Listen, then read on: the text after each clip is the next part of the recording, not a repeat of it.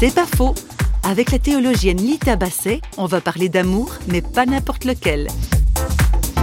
Ne pas avoir fait le plein d'amour, peut-être à une époque où on aurait dû le faire, ce plein d'amour va faire que on sera d'autant plus assoiffé d'un amour absolu. Pour moi, ça a été vraiment d'avoir été aimé d'une manière inconditionnelle, c'est-à-dire pas pour ce que je rapportais, à travers cette révélation que je pouvais être aimé et aimé à mon tour, ça m'a permis de toucher du doigt qu'il y avait un amour grand A qui existait et qui nous précédait et qui nous traversait et qui nous reliait. On peut faire tous les discours qu'on veut, les prédications, écrire des bouquins entiers sur le Dieu amour, ça ne touchera strictement personne tant que ça ne sera pas incarné dans une relation. Je peux prêcher à quelqu'un à longueur de temps l'amour de Dieu si je mouille pas ma chemise pour la personne, si je lui manifeste pas par mes actes, mon attitude, mon comportement que je l'aime, la personne aura énormément de peine à y croire.